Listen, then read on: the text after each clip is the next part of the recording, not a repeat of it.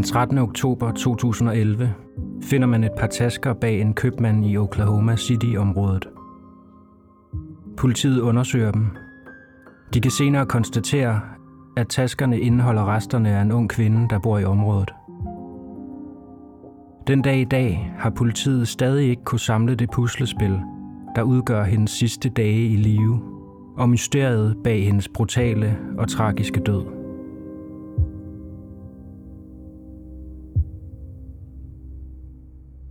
Bethany, Oklahoma, er en lille by i Oklahoma County, som ligger 16 km uden for Oklahoma Citys centrum. Faktisk er Bethany en del af det større storbyområde, der omgiver byen. Den 13. oktober 2011 er en lille gruppe fra dyreværnet ude og indfange vilde katte i et skovklædt område bag en Homeland fødevarebutik. Butikken, som nu er ombygget til en cash saver, er en del af en regional kæde og ligger lige ved hjørnet mellem Northwest 23rd Street og Rockwell Avenue. Mens dyreværnsholdet forsøger at lægge fælder, støder en lille gruppe af dem på en stor Nike sportstaske. Og lige ved siden af en mindre vasketøjspose. Selv flere meter væk lugter det kraftigt, og gruppen af dyreværnsfolk, der frygter det værste, beslutter sig for at tilkalde politiet. Politiet kører ud til meldingen om den dårlige lugt, der strømmer ud fra et par mystiske tasker bag Homeland-butikken. Men det, de finder, er langt fra det, de forventer. Inde i taskerne finder de resterne af et menneske. De jordiske rester af en ung kvinde, hvis liv er blevet afsluttet på brutal og grotesk vis. Efterforskerne efterlades med et af de mest forstyrrende puslespil i nyere tid. Det her er historien om Karina Saunders.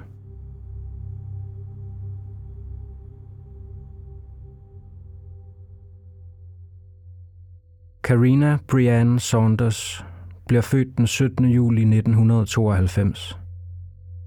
Hendes fornavn, Karina, bliver valgt af hendes forældre på grund af dets specielle betydning. Groft oversat betyder det kære lille. Karina har ikke mindre end otte søskende, men hun formår alligevel altid at skille sig ud fra mængden. Udover at hun er utrolig smuk, så er Karina også en enormt kvik og sjov ung kvinde, som altid ved, hvordan hun skal få et smil frem på andres læber. Hendes far, Richard Saunders, husker senere. Karina var altid fuld af smil og glæde. Hun var sandsynligvis en af de mest lattermilde børn, du nogensinde ville have mødt i dit liv. Karina bor med sin familie i Mustang, Oklahoma, og går på den eneste high school i byen, Mustang High. Der bliver hun kendt for sin nærmest konstante sang, og i sidste ende får hun en plads i koret Honors Choir, hvor hun bliver trænet og vejledt i operasang. Karina er også utrolig klog. Hun vinder skolens stavekonkurrence tre år i træk, og tilegner sig et omdømme som regionens bedste matematiker. Hun vinder også en konkurrence i regning, hvor folk fra hele staten deltager. Og hvis hun ikke formår at slå til som professionel operasanger, regner hun med at blive revisor. Karina har en evne til at få venner, uanset hvor hun går hen. Og hendes fjollede, humoristiske sans formår at få de fleste til at grine helt ud af det blå. Hendes mor, Margie Queen, fortæller, at hun sjældent kommer i problemer i sin skoletid. I samtalen med Lindsay Schratt fra hjemmesiden The Chrysalis Chapters udtaler Margie. Hun var sådan en god pige. Hun var så klog, så smuk. Hun kom aldrig i problemer i sin skoletid. Hun var en engageret, livlig og morsom fri sjæl.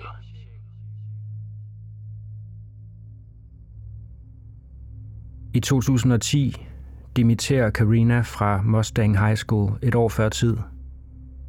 Det er nu, ligesom Karina Saunders skal til at træde ind i de voksnes rækker, at tingene begynder at køre sporet. Inden 2011 har Karina udviklet et stofmisbrug. Hun begynder at blive afhængig af en række forskellige ulovlige rusmidler. Den sommer tager hun faktisk på afvending for at få sig selv tilbage på sporet. Og efter sit ophold virker det til, at hun har det meget bedre. Den 18. september 2011 er Karina kun 19 år gammel og lige kommet ud af afvendingen. Hendes mor, Margie, ser hende og siger senere, at Karina virker til at have det bedre. For første gang siden, at hun gik ud af high school, virker hun til at være på rette spor igen.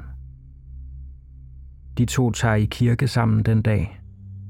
I Margies lokale kirke, hvilket Karina skriver om på de sociale medier. De sociale medier er Karinas familie og venners måde at følge med i hendes liv på. Hun har ikke en mobiltelefon eller sin egen bil, så de bruger sociale medier til at følge med i hendes aktiviteter og hvor hun er. Senere samme dag, den 18. september 2011, siger Karina og hendes mor Margie farvel til hinanden. Lidt over en uge senere, den 28. september 2011, laver Karina en post på de sociale medier for sidste gang. I hendes Facebook-opslag skriver hun meget simpelt. Hvad laver folk i aften? Og modtager kun ganske få svar. Det viser sig at blive hendes sidste aktivitet på noget socialt medie overhovedet. Og omkring en uges tid efter begynder hendes familie at blive alvorligt bekymret for Karinas sikkerhed. For omkring en uge før det Facebook-opslag, bor Karina hos sin 22-årige kusine Catherine.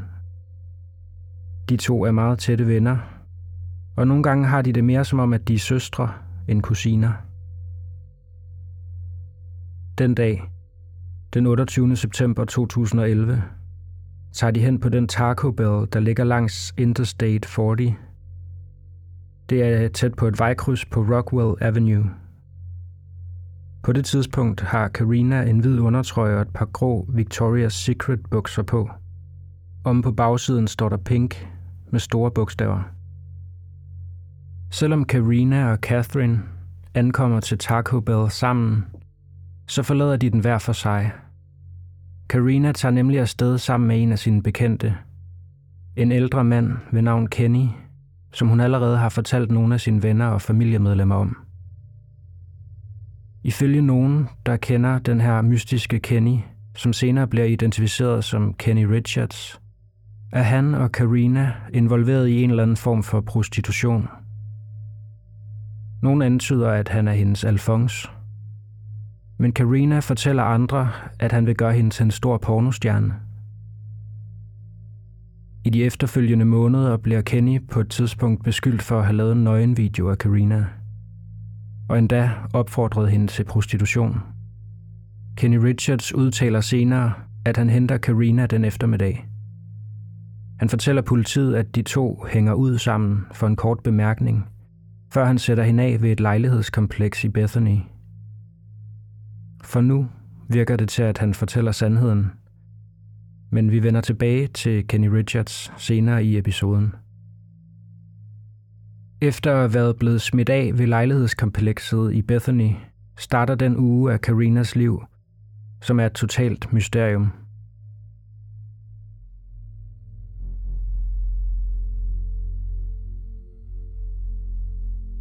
Mere end en uge efter, at Karina sidst bliver set af sin kusine, ser en tidligere ven fra high school hende i det lejlighedskompleks, han bor i. Den ven, som Lindsay Schratt fra The Chrysalis Chapters refererer til som Keegan i sin artikel, bor i Studio 41-lejlighederne nær North MacArthur Boulevard og Northwest 41st Street. Han siger, at det enten er den 6. eller den 7. oktober, da han ser Karina ved sin lejlighed. Hun er ved at fejre noget grus af en trappeopgang, da han siger hej til hende. Hun kom hen og gav mig det største kram. Vi snakkede lidt, og hun forklarede mig, at hun hjalp pedellen med istandsættelse, fordi hun boede sammen med ham og hans søn. Man ved ikke præcis, hvad forholdet med den her pedel går ud på. Kigen og Karina taler kun kort sammen, men senere samme dag finder Keegan ud af, at Karina ikke har spist noget i et par dage. Han tilbyder hende noget at spise, og i løbet af den næste time eller deromkring, finder han ud af, at hele hendes liv kan være i en lille taske, som indeholder alt hendes tøj og hendes personlige ejendele. Han giver hende faktisk en større, grøn sportstaske til at have sine ting i, og hun virker til at være utrolig taknemmelig for det. Keegan ser Karina ved lejlighedskomplekset igen en dag eller to senere.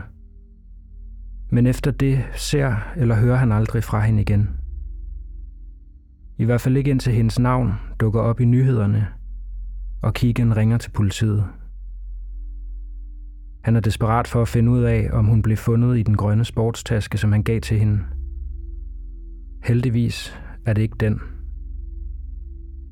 Selvom Keegans tidslinje over sine møder med Karina er ret vag, ved vi, at hun i hvert fald er i live indtil den 8. oktober 2011.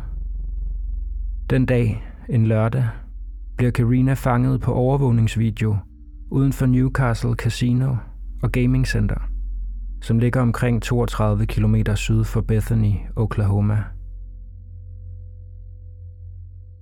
På videoen kan man se Karina stige ind i en rød truck, der bliver beskrevet som en stor firedørs Ford ladbil med kengurugitter og lys op på taget.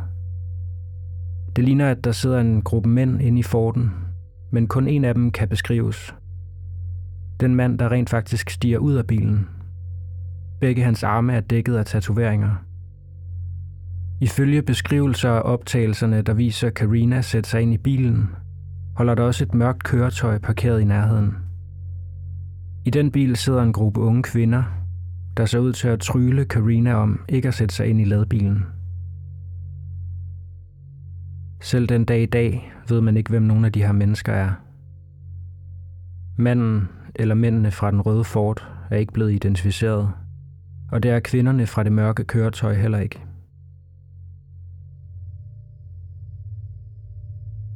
Identiteten på de her mænd og kvinder ville sandsynligvis være en hjælp til at udfylde mange af hullerne i Karina Saunders historie. For det her er det sidste sted, politiet formår at spore hende til.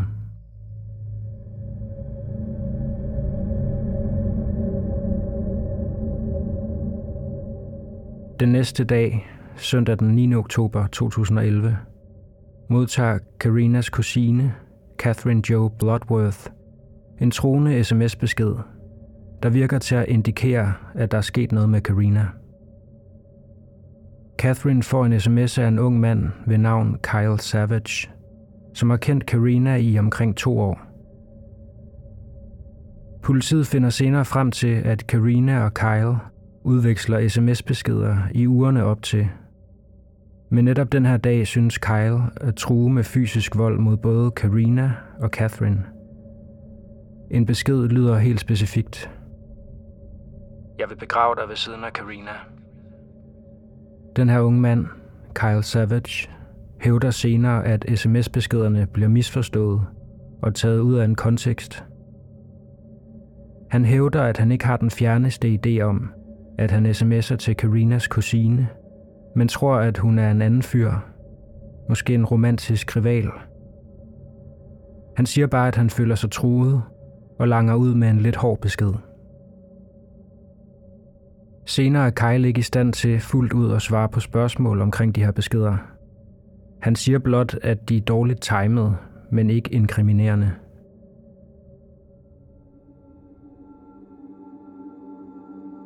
Uanset hvad, så deler Catherine sms-beskederne med Margie Queen, Karinas 41-årige mor.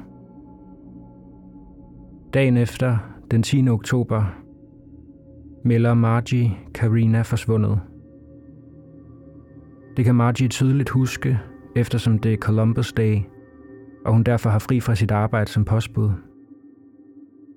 Hele dagen igen trækker Margie hendes yngste søn, der er Karinas lillebror og kun er tre år gammel, med rundt i hele regionen for at hænge plakater op. Hun begynder at række ud til familiemedlemmer og Karinas venner, i håb om, at en af dem måske kan kaste lidt lys over hendes færden. Men Margie ved, at der er noget galt.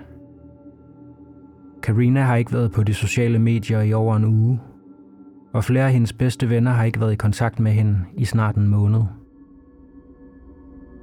Den 13. oktober 2011 gør man en gruopvækkende opdagelse bag Homeland Grocery Store, ikke så langt fra hvor Karina sagde farvel til sin kusine på en Taco Bell. Som allerede nævnt, finder man en stor sportstaske med en fæl lugt og ringer til politiet –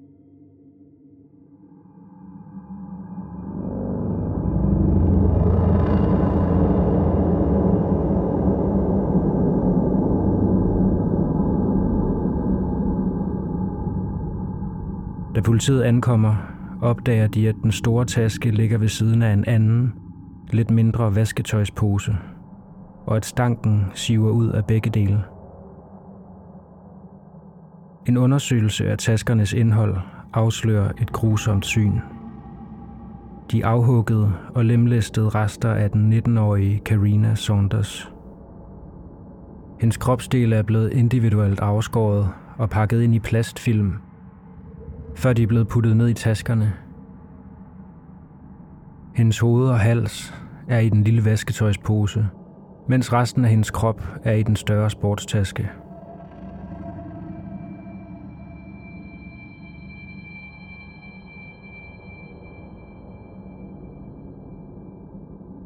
Man tror ikke, at offeret er blevet slået ihjel på stedet, men snarere, at hendes lig er blevet dumpet på den her lokation – som højst sandsynligt er helt tilfældigt udvalgt.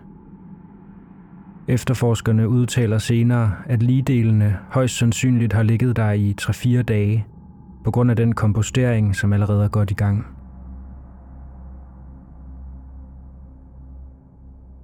Man kender endnu ikke offrets identitet på det her tidspunkt, og politiet bruger flere dage på at forsøge at identificere personen men de har allerede fra starten en idé om, hvem det kan være. Den efterfølgende dag, den 14. oktober 2011, mødes medlemmer af Bethanys politistyrke med Karinas familie for at bede om hendes tandlægejournaler. De lader ikke familien se livet. De tror ikke, at det vil være til nogen hjælp.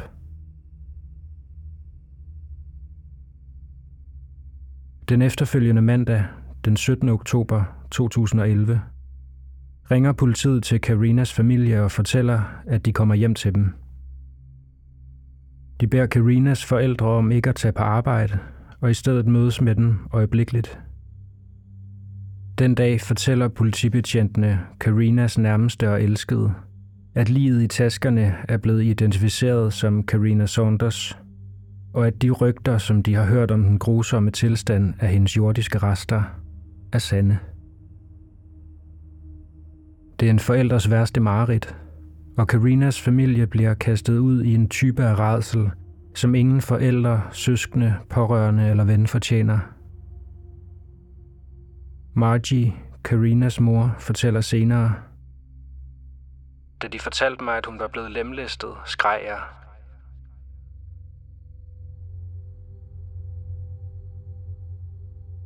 Over de næste mange dage holder Karinas nærmeste og elskede begravelsesceremonier. De holder sig vågne for at sørge og våge over deres elskede afdøde. Og det er ikke kun hendes familiemedlemmer, men også hendes venner. Nogle samler sig foran politistationen i Bethany for at trøste hinanden, mens andre står langs hovedvejen og holder billeder af Karina op for at hedre hende. Den uge bliver der også holdt en mindeceremoni i den lokale kirke, den samme kirke, som Karina besøgte tilbage i september sammen med sin mor. Hun bliver senere begravet i sin hjemby på et lille gravsted om bagved. På hendes gravsten står der en stor sommerfugl. Det var en af Karinas yndlingssymboler. Faktisk mener hendes familie, at den repræsenterer hende på mere end en måde. Hendes mor, Margie, fortæller, Sommerfugle lever meget korte liv, Karina var 19. Hun levede ikke længe. Vi vil være sammen med Karina i himlen meget længere end 19 år.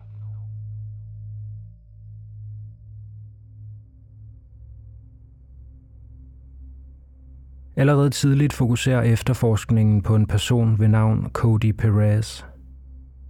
Perez er en af Karinas bekendte. Han går på en lokal kokkeskole og arbejder på en Olive Garden restaurant på det tidspunkt, hvor Karina bliver slået ihjel. Samme dag som Karina bliver meldt savnet, den 10. oktober 2011, beslutter Cody Perez sig for at forlade byen. Han pansætter sin knivsamling hos en pandelåner i Bethany og beslutter sig for at forlade området. Rygtet går på, at han begynder at blaffe sig frem, og at han er på vej sydvest på, enten mod Arizona eller Kalifornien. På grund af netop denne dårligt timede flugt fra området, stempler politiet Perez som en person af interesse. Spotlyset skinner også hans vej på grund af de mange Juggalo-tatoveringer, som dækker hele hans krop. Juggalo er det, fans af musikgruppen Insane Clown Posse kalder sig, og lokale journalister er ivrige efter at forbinde gruppens tekster til mordet på Karina Saunders. Rachel Hope Laraway, Perez mor, nægter at gå i detaljer over for medierne.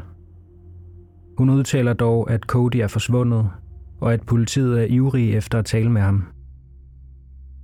Han forsvandt bare fra jordens overflade. Cody Perez bliver senere fundet i Arizona. Han tager kontakt til Bethany politi den 21. oktober, omkring en uges tid efter, at Karinas lig bliver fundet. Han hævder, at hans fraflytning fra staten er en total tilfældighed, og at de i stedet har at gøre med en konflikt, som han havnede i med en anden mand. Forholdsproblemer, som intet har at gøre med Karina. Perez tager tilbage til Bethany og taler med politiet. Man tester også hans pansatte knive for alle spor af menneskeblod. Men testene kommer negative tilbage. Og intet af det, Perez siger, inkriminerer ham på nogen som helst måde. Han bliver renset for enhver mistanke, og efterforskningen fortsætter. FBI, som tilbyder at hjælpe med efterforskningen, bliver leder af Bethanys politiafdeling. Efterforskerne interviewer mere end 80 vidner over de næste mange måneder. Mange af dem er stofbrugere og misbrugere. De er alle personer i Karinas sociale cirkel, men man begynder lige så stille også at bevæge sig ud af mod andre, som Karina ikke kender.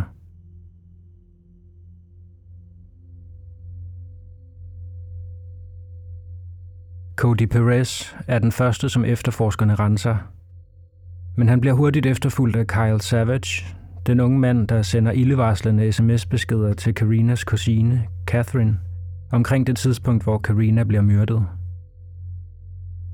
Politiet udtaler, at han ikke kan bidrage med noget nyt i sagen, og bliver renset for mistanke efter et enkelt interview.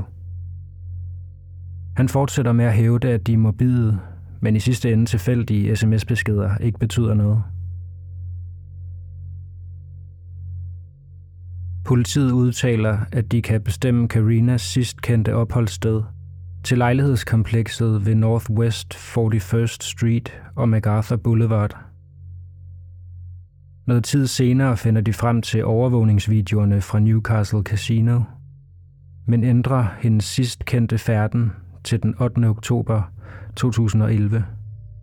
Altså fem dage før, at man finder hendes lig.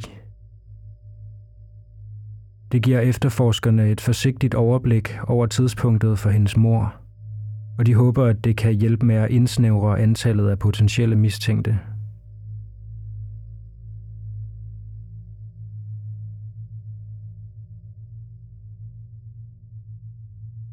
Efterforskerne vender snart deres opmærksomhed mod adressen 3500 South Harvey Street, som nu blot er en tom grund, hvor der før stod et hus. For ved en ren tilfældighed bliver huset revet ned samme dag, som Karinas lig bliver fundet. Og så har det et langt og farverigt rygte for at være et hjemsted for tvivlsomme typer og kriminelle – Naboerne refererer til 3500 South Harvey som et narkohus, som ikke kun er kendt for hæftig aktivitet omhandlende stoffer, men også en tilsyneladende endeløs parade af vold og sexarbejde.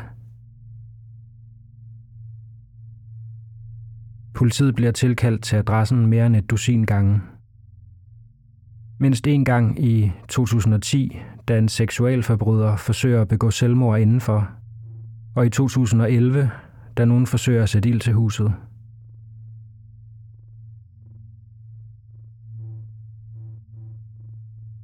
Da huset endelig bliver revet ned i oktober 2011, har det omkringliggende samfund ventet på det længe. De har skulle udholde dets graffitifyldte facader i flere år. Politiet henvender sig til naboerne, som er mere end villige til at levere alle mulige inkriminerende udtalelser om huset. Men på trods af den udmattende undersøgelse af den nu tomme grund, kan man ikke finde nogen forbindelse mellem Karina Saunders og det hus, der engang stod der.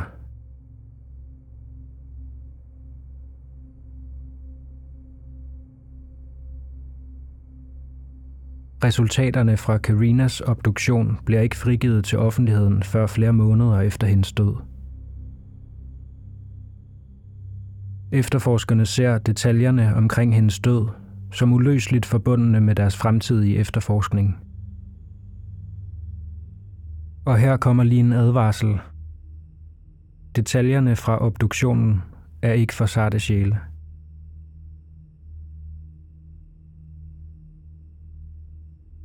Karina Saunders død bliver klassificeret som voldelig og bliver markeret som manddrab i den officielle obduktionsrapport. Den unge kvindes lig er blevet lemlæstet, og der er nogle af hendes kropsdele, som efterforskerne ikke er i stand til at finde. Det gælder hendes hænder og fødder, såvel som dele af hendes underarm, hendes venstre bryst, det tøj, hun er på på dødstidspunktet og andre personlige genstande.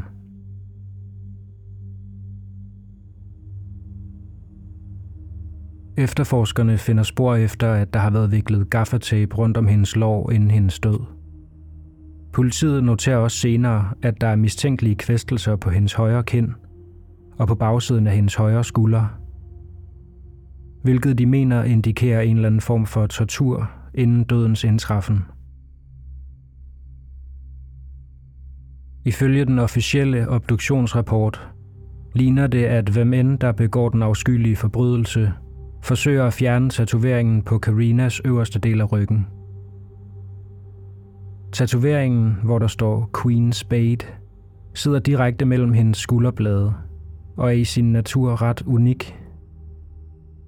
Obduktionen afslører, at der er rektangulære skæremærker rundt om tatoveringen, hvilket tyder på et forsøg på at fjerne den. Derudover er Karinas hår blevet klippet meget kort af en ukendt grund. Sandsynligvis for at fjerne beviser. Men det er stadig uvist, hvorfor gerningsmændene er nødt til at fjerne hendes hår, men ikke går flere længder for ellers at skjule hendes identitet.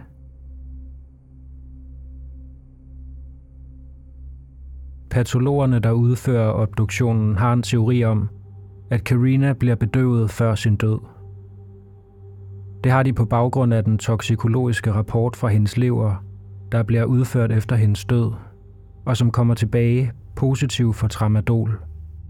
Et ikke-narkotisk smertestillende middel, som ofte bruges til at lindre smerter efter operationer. Det er et receptpligtigt lægemiddel, så det er ikke noget, man bare lige henter på den nærmeste apotek. Men tilbage i 2011 er det ret nemt at få fat på tramadol. Det er før man begynder at skære ned på forbruget af opiater. Men man ved stadig ikke, hvordan det ender i Karinas system. På grund af livets nedbrydning kan patologerne ikke indsamle blodprøver for at bekræfte, hvor meget tramadol der er i hendes system. Men det er der i nogen grad. På grund af omstændighederne er det umuligt at afgøre, om Karina er i live eller ej, da den brutale lemlæstelse finder sted – det er en mulighed, men eksperterne kan ikke pege hverken i den ene eller den anden retning.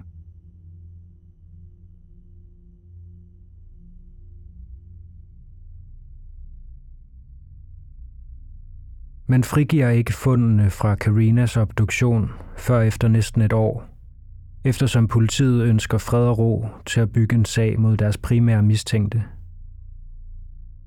Fundene fra obduktionen kommer til at udgøre selve rammen for deres stadigt aktive efterforskning, som begynder at bygge sig selv op omkring to mistænkte, som begge to bliver sigtet mere end et år efter, at man finder Karinas lig. I maj 2012 hænger en kvinde ved navn Tia ud med en ven på et Bel Air motel i Oklahoma City. Tia hævder, at hun begynder at kigge sin ven ved navn Louis telefonen igen, da han går på badeværelset.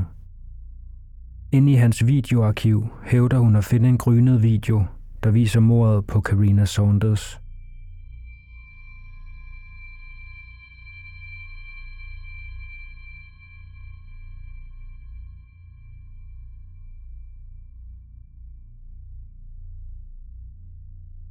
Tia kender Karina fra tidligere lejligheder. Hun hævder, at hun mere end en gang er blevet tvunget til at babysitte Karina, for at være sikker på, at hun ikke gør noget upassende. Hun siger, at en fælles bekendt ved en senere lejlighed husker, at Louis har troet med vold mod Karina. Ifølge Bethanys politis løjtnant J.R. Jenks er videoen utroligt grafisk og viser den brutale og lange nedslagtning, der er en del af mordet på Karina Saunders. Det er løjtnant Jenks, der skriver i en erklæring. Tia siger, at hun så med et par sekunder, indtil Saunders begyndte at skrige.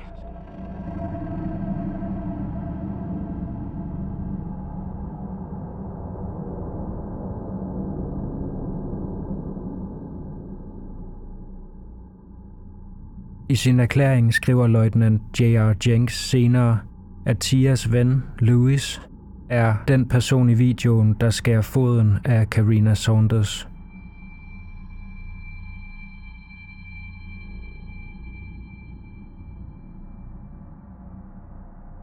Den 5. juli 2012 bliver to mænd sigtet for overlagt mor på Karina Saunders. 37-årige Louis Ruiz bliver allerede arresteret et par dage tidligere og sigtet for butikstyveri. Efter at være kommet i politiets varetægt, finder han ud af, at han bliver sigtet sammen med en af sine venner, 33-årige Jimmy Massey, som bliver arresteret decemberen inden for narkohandel. Begge mænd har et par tidligere domme, som primært relaterer sig til narkotikaforbrydelser. Men deres straffeattest strækker sig ud over Oklahomas grænser og gør dem til oplagte kandidater i det her uopklarede mor. Ifølge udtalelser indsamlet fra TIA og andre, beskriver efterforskerne en formodet kriminel organisation med Ruiz og Massey i spidsen, der gør sig i narkohandel, menneskesmugling og potentielt mor. De to mænd har forbindelse til en række andre bekendte, inklusive en mand ved navn Francisco Gomez, der bliver arresteret samme dag. Han bliver senere renset for enhver mistanke i forbindelse med den her sag, og han bliver ikke sigtet for en eneste forbrydelse angående Karina Saunders. Udover Tias vidnesbyrd om, at hun har set en video af den grusomme lemlæstelse på Louis Ruiz mobiltelefon, der også en anden kvinde frem. Hendes navn er Michelle – hun hævder, at Massey og Ruiz kidnapper hende og tvinger hende til at overvære mordet på Karina Saunders, og at hun kun undslipper ved at hoppe ud gennem et vindue og senere henvende sig til politiet. Ifølge Michelle er det, at hun bliver tvunget til at overvære den brutale lemlæstelse af og mordet på Karina Saunders, en form for magtspil. Det viser hende og andre, hvad der sker med kvinder, der ikke vil lege med. Formentlig er de alle blevet ofre for menneskehandel og tvunget ind i en eller anden form for prostitution. Michelles udtalelse placerer datoen for mordet på Karina til den 11. oktober 2011. Hun udtaler også, at mordet sker i det nu nedrevne hus på 3500 South Harvey Street –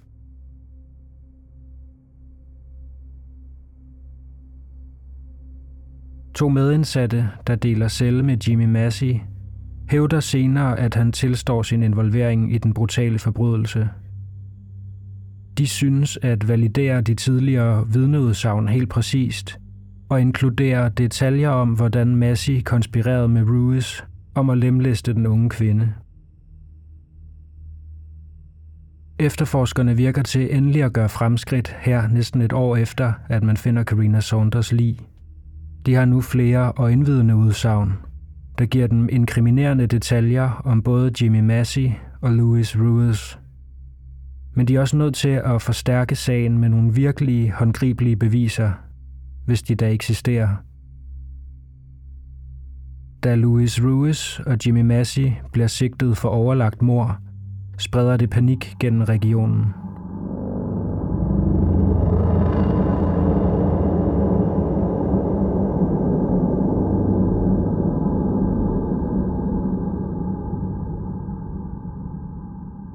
Mange, der bor i og omkring Oklahoma City, er blevet bekendt med mordet på Karina Saunders.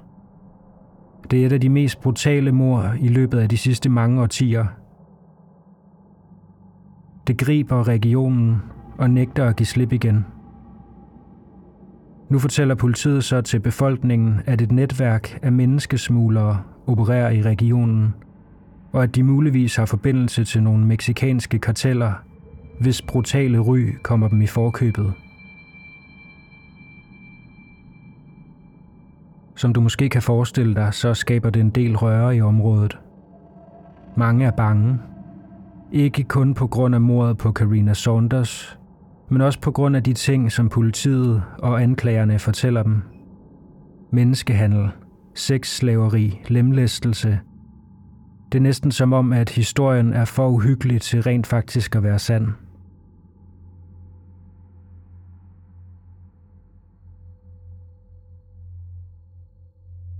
Det begynder at gå op for nogen, at de ting, som efterforskerne siger, virker til at være mere baseret på rygter end faktiske beviser.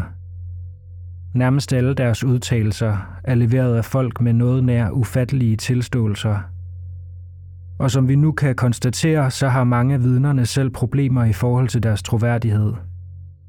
Primært at politiet læner sig op af straffede eller forbrydere, folk med etablerede straffeattester, hvis vidneudsagn uanset hvad, tages noget lettere på, end i stort set alle andres i en retssal. Efterforskerne fortsætter med at række ud. De håber på at finde beviser på videoen. De begynder at gennemsøge mobiltelefoner, kameraer, harddiske, SIM-kort, SD-kort og andre devices i håb om at finde billedmateriale fra mordet på Karina Saunders – sådan noget videomateriale ville kunne cementere deres sag og give alle rygterne og vidneudsagnene noget validitet. Desværre, mens ugerne begynder at blive til måneder, og de mistænkte bliver ved med at sidde fængslet uden mulighed for kaution, finder politiet ud af, at den video slet ikke eksisterer. I hvert fald eksisterer der ikke en, de kan opdrive. For at gøre det hele værre, så ændrer deres mest troværdige vidne, Tia, sin udtalelse. I stedet for at hævde, at hun har set en video, hævder hun nu at have hørt om videoen fra en af sine venner. Mens 2012 bliver til 2013, fortsætter sagen med at blive et større og større problem for Bethanys politiafdeling og Oklahoma Countys distriktsadvokatkontor, der står for at føre sagen og skal gøre klar til at præsentere den i retten i løbet af de kommende måneder.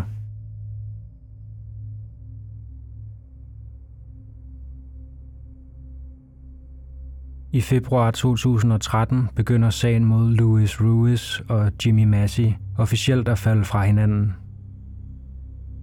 I begyndelsen af måneden beder Bethanys politi om hjælp fra Oklahoma State Bureau of Investigation, OSBI, til at føre tilsyn med sagen. Offentligt er udmeldingen, at Bethanys politichef, Phil Cole, insisterer på, at sagen har brug for friske øjne og nye perspektiver. Men bag kulisserne insisterer Oklahoma Citys distriktsadvokat på, at Chief Cole og hans afdeling afgiver kontrollen over sagen. Senere i februar, efter flere ugers spekulationer, frafalder alle anklager mod Louis Ruiz og Jimmy Massey på grund af manglende beviser. Efterforskerne har ikke kunne finde noget, der kan forbinde de to sigtede med mordet på Karina Saunders, udover vidneudsagnene, som alle er ret så tvivlsomme på det her tidspunkt. Fra anklagemyndighedens synspunkt ser det ud som om, at efterforskerne prøver på at få deres beviser til at passe til deres kendskab til sagen, i stedet for den anden vej rundt. Man finder ingen video af mordet på Karina, og de to øjenvidneudsagn, hvoraf den ene af dem nu er blevet trukket tilbage, giver modstridende informationer om, hvor mordet finder sted og hvordan det sker. Oklahoma Countys distriktsadvokat David Prater indgiver en erklæring om at frafalde alle sigtelser mod Ruiz og Massey. Anklagerne frafalder, men uden lukning. Det betyder, at sagen kan rejses igen, hvis det lykkes at finde nye beviser. De advokater og offentlige forsvarer, der repræsenterer de tiltalte, kalder efterforskningen for meget tynd og refererer til manglen på håndgribelige beviser. Louis Ruiz bliver løsladt fra fængslet efter at være blevet tilbageholdt uden mulighed for kaution i syv måneder. Jimmy Massey derimod forbliver indespærret. Han afventer stadig en retssag for narkohandel. Han bliver senere dømt til 10 års fængsel for besiddelse og distribution af metamfetamin.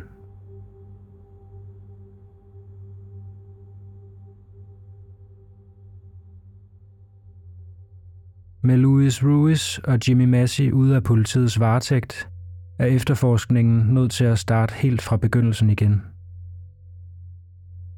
Væk er Bethany Politis forudindtaget antagelser. Den politiafdeling, som anonyme kilder mener har forkludret hele efterforskningen. I stedet tager efterforskerne fra Oklahoma State Bureau of Investigation, OSBI, over på sagen herfra. Der går rygter om, at det er Oklahoma Countys distriktsadvokat David Prater, der beordrer, at Bethanys politi opgiver sagen, fordi han har opgivet al tiltro til deres efterforskningsmæssige færdigheder.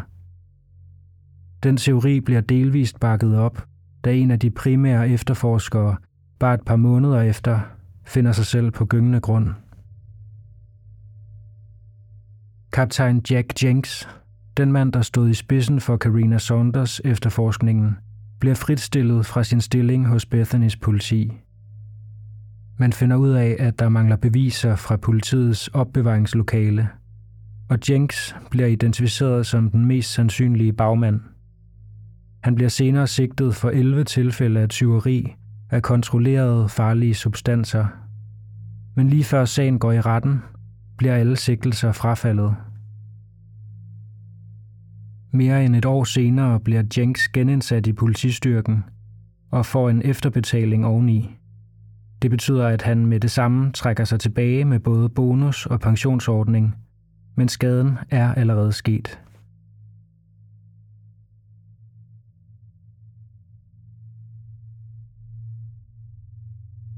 I 2014, kun et par måneder efter afskedigelsen af Jack Jenks, bliver en anden politibetjent i Bethany-styrkens ansættelse afsluttet.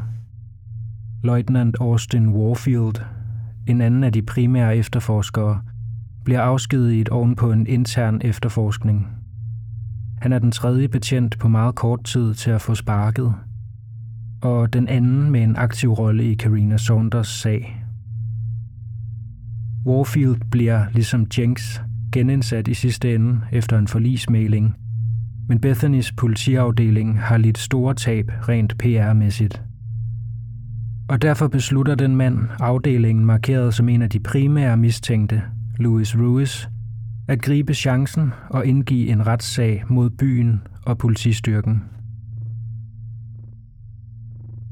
I sit søgsmål i 2014 navngiver Louis Ruiz helt specifikt politichef Phil Cole – kaptajn Jack Jenks og løjtnant Austin Warfield.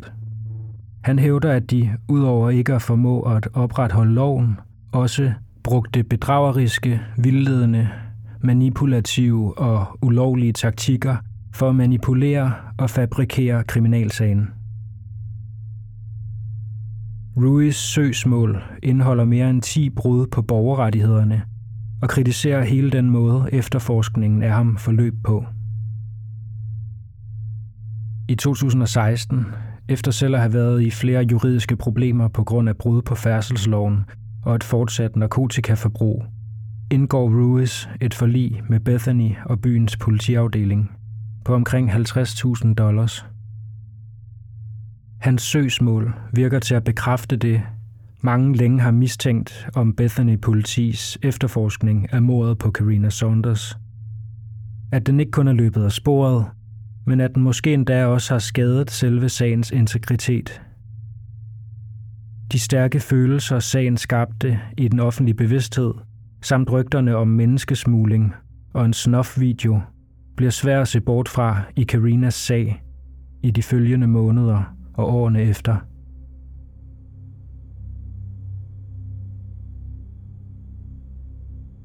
Oklahoma State Bureau of Investigation fortsætter med at undersøge mordet på Karina Saunders i mere end fem år efter hendes død.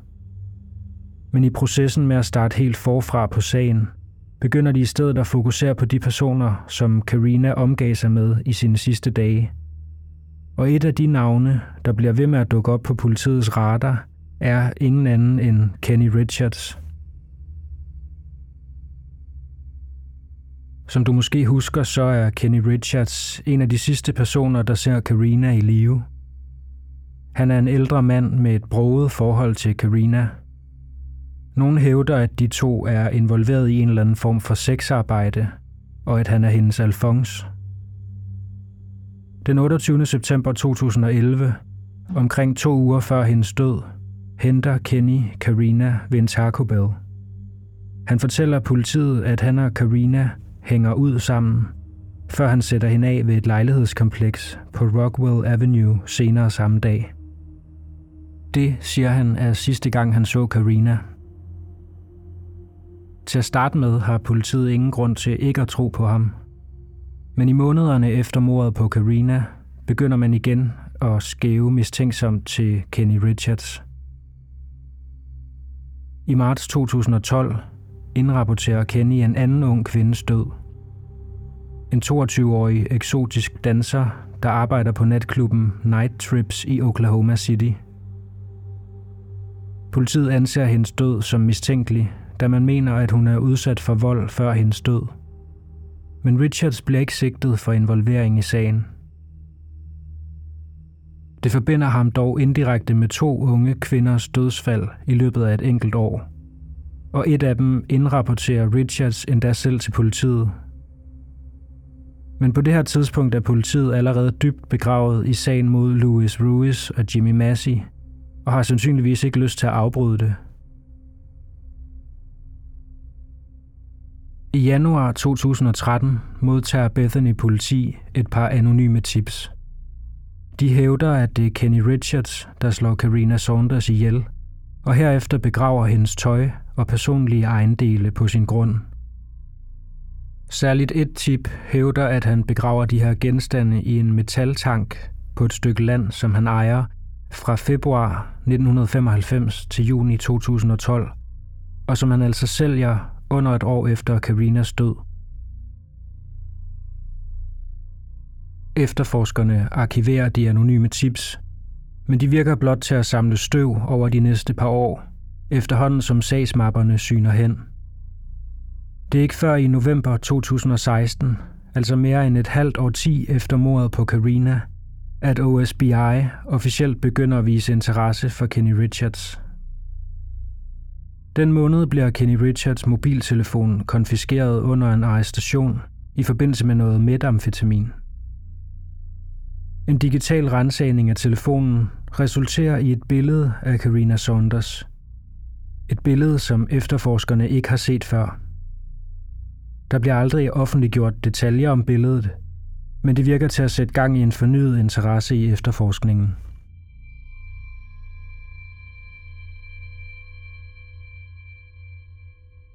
I april 2017 udfører politiet flere rensagninger relateret til de tips om Kenny Richards og hans ejendom, som de modtager tilbage i 2013. Som en OSBI-talsperson siger, ender de med at finde flere interessante ting. Det inkluderer en kvindes trøje, jakke, sandaler og noget andet ravelse. Alt sammen bliver fundet begravet på Richards grund inde i en gammel septiktank. En talsperson for OSBI advarer de ivrige journalister ved at sige, at det kan tage flere måneder at fastslå tingenes ægthed, og hvorvidt de overhovedet har noget at gøre med efterforskningen. Politiet har endnu ikke lavet en udtalelse om de her ting, så det er sandsynligt, at de ikke længere er en faktor i efterforskningen. Kenny Richards bliver ikke sigtet for en eneste forbrydelse i forbindelse med Karina Saunders eller mordet på nogen anden ung kvinde, så vidt vi ved. Man ved ikke, hvad hans tilknytning til Karina er på det tidspunkt, hvor hun bliver myrdet. Det er vist kun Kenny selv, der kan kaste lys over det nu. I løbet af de senere år begynder politiet at vende opmærksomheden væk fra tidligere navngivende personer, og i stedet fokusere på de mystiske individer, som Karina rent faktisk sidst blev set med. Som du måske husker, så er Karinas sidst kendte opholdssted Newcastle Casino and Gaming Center, der ligger omkring 32 km fra det sted, hvor hendes lig blev fundet. Der bliver hun fanget på en overvågningsvideo, i det hun stiger ind i en stor rød bil den 8. oktober 2011, kun kort før det tidspunkt, hvor politiet tror, at hun bliver myrdet. Politiet er ikke i stand til at identificere den eneste mand, man med sikkerhed ved sidder inde i bilen. En mand, hvis arme er fuldstændig dækket af tatoveringer. Det lykkes heller ikke politiet at identificere de unge kvinder, som sidder i en bil i nærheden, og ensynligt advarer Karina mod at sætte sig ind i den røde ladebil. Det er ukendt, hvor mange detaljer politiet ligger inde med om de her personer, men man tror nu, at manden eller mændene i den røde bil muligvis er ansvarlige for Karinas død. I en pressemeddelelse siger en talsmand fra byrået. Det er også værd at lægge mærke til, at der er piger i en mørk bil i nærheden, der tryller Karina om ikke at gå med dem. Den dag i dag ved vi stadigvæk ikke, hvem de her piger var, men vi vil gerne vide, hvem de var. Hvis de vil stå frem, vil vi meget gerne tale med dem, finde ud af, hvad de så, hvad de var vidner til, hvorfor de var bekymrede for Karinas sikkerhed ved, at hun satte sig ind i den røde ladebil. Det er snart et år ti siden, at Karina Saunders blev brutalt myrdet. Men hendes eftermæle hænger stadig tungt over Oklahoma City-området. På etårsdagen for Karinas død tilbage i 2012 donerer hendes familie 4.000 dollars til Make-A-Wish Foundation. Pengene blev rejst via indsamlinger, startet til ære for Karinas minde, og hendes nærmeste laver fortsat flere velgørende donationer i hendes navn. Nogle bliver til stipendier til lokale high schools, og andre er med til at starte små organisationer, der skal forbedre sexarbejderes og personer med stofproblemers liv. Melissa Wagner, en af Karinas mangeårige venner, husker ikke Karina som et moroffer, men snarere en rigtig person, hvis vidunderlige og smukke liv slutter på tragisk vis og alt for tidligt. Hun er ikke en tilfældig person, som endte i en sportstaske. Hun nød sit liv, og nogen bestemte sig for at forkorte det. Jeg vil ikke huske hende for det, der skete med hende. Alt jeg vil, er, at folk skal huske hende som den glade, elskelige og smukke person, hun var.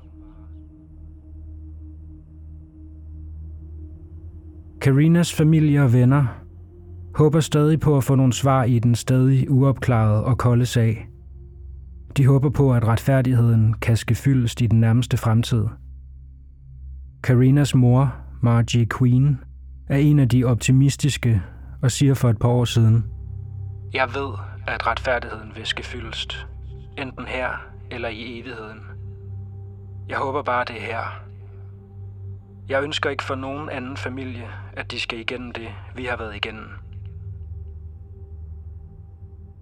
På femårsdagen for efterforskningen, tilbage i 2016, annoncerer Oklahoma State Bureau of Investigation en 10.000 dollar stor findeløn for information, der fører til, at Karinas morder kan identificeres.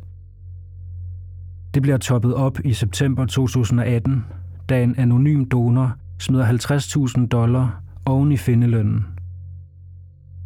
Den store findeløn, hvis deadline nu er udløbet, giver alle og enhver en måned til at sende den berygtede video af Karinas mor til e-mailadressen Don't be a coward 13 yahoo.com. og hvis sådan en video ikke eksisterer, tilbyder den anonyme donor i stedet 30.000 dollar for identiteten på morderne. Grunden til, at den anonyme donor sætter en deadline, er, at vedkommende er dødtræt af, at sagen fortsat er uopklaret. Og hvis en stor belønning ikke er nok til at inspirere nogen, så er en eskalation i efterforskningen måske. Donoren fortæller medierne om findelønnen og dens deadline, som falder sammen med Halloween. Hvis ikke den giver nogen resultater, så hyrer vi 10 privatdetektiver. Hvis det ikke fører til noget, så hyrer vi 20. Personerne, der gjorde det her, burde vide, at deres dage med at være komfortable og deres dage med at tro, at de slapper sted med det og at det er glemt, de burde slutte øjeblikkeligt. Karina Saunders ansigt våger stadig over området, i form af flere plakater og flyers med påskriften Uopklaret sag. Hun hjemsøger også stadig de indsatte i Oklahoma. Karina er nemlig spar dronning i Oklahoma Cold Case spillekortsættet, som forhåbentlig skal inspirere straffet og indsatte til at stå frem med spor. Indtil de skyldige, der har begået forbrydelsen, bliver identificeret og dømt, forbliver historien om Karina Saunders uopklaret.